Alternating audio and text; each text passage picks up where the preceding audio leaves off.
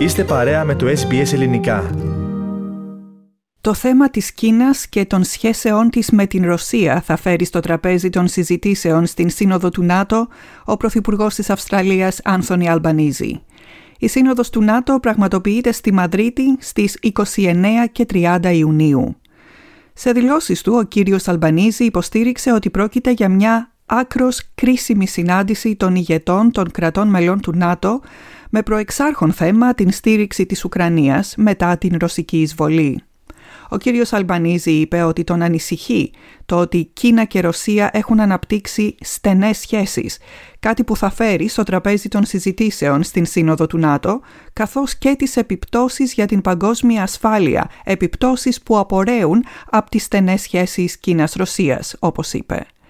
Ο Αυστραλός Πρωθυπουργός θα συνοδεύεται από τους ομολόγους του της Νέας Ζηλανδίας, της Νότιας Κορέας και της Ιαπωνίας. Πρόκειται για την πρώτη του συμμετοχή στο πλαίσιο των τεσσάρων εταίρων Ασίας Ειρηνικού σε σύνοδο κορυφής του ΝΑΤΟ.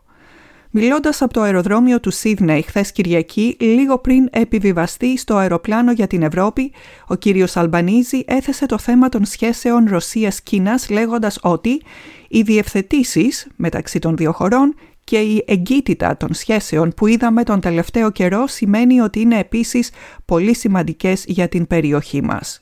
Ο κύριος Αλμπανίζη θα έχει κατηδίαν συναντήσεις με τον Πρωθυπουργό του Ηνωμένου Βασιλείου Μπόρις Τζόνσον και τον Πρόεδρο των Ηνωμένων Πολιτειών Τζο Μπάιντεν κατά τη διάρκεια της Συνόδου Κορυφής. Άγνωστο παραμένει προς το παρόν αν ο κύριος Αλμπανίζη θα επισκεφθεί την Ουκρανία κατά τη διάρκεια της παραμονής του στην Ευρώπη. Η Ουκρανία έχει απευθύνει πρόσκληση στον κύριο Αλμπανίζη. Ο αρχηγός της Ομοσπονδιακής Αξιωματικής Αντιπολίτευσης, Peter Dutton, τάχθηκε υπέρ μιας επίσκεψης Αλμπανίζης στην Ουκρανία, υπό την προϋπόθεση ότι θα ληφθούν όλα τα απαραίτητα μέτρα ασφαλείας. Οι δηλώσεις Dutton έρχονται καθώς στο Κίεβο ακούστηκαν χθες βράδυ πολλαπλές εκρήξεις.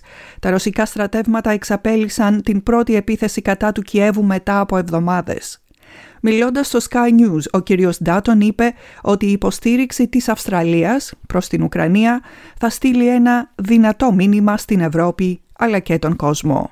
If it's safe for him to do so, uh, then yes, I think uh, I think he should. Uh, I had uh, a couple of video calls with uh, my then counterpart, uh, the defence minister in the Ukraine, and they were incredibly grateful for the support that we were able to provide as a country. And I think the bond between uh, the Ukraine government uh, and people and Australia now is unbreakable. And we want to see Russia excluded from the Ukraine as soon as possible and allow the reconstruction to start.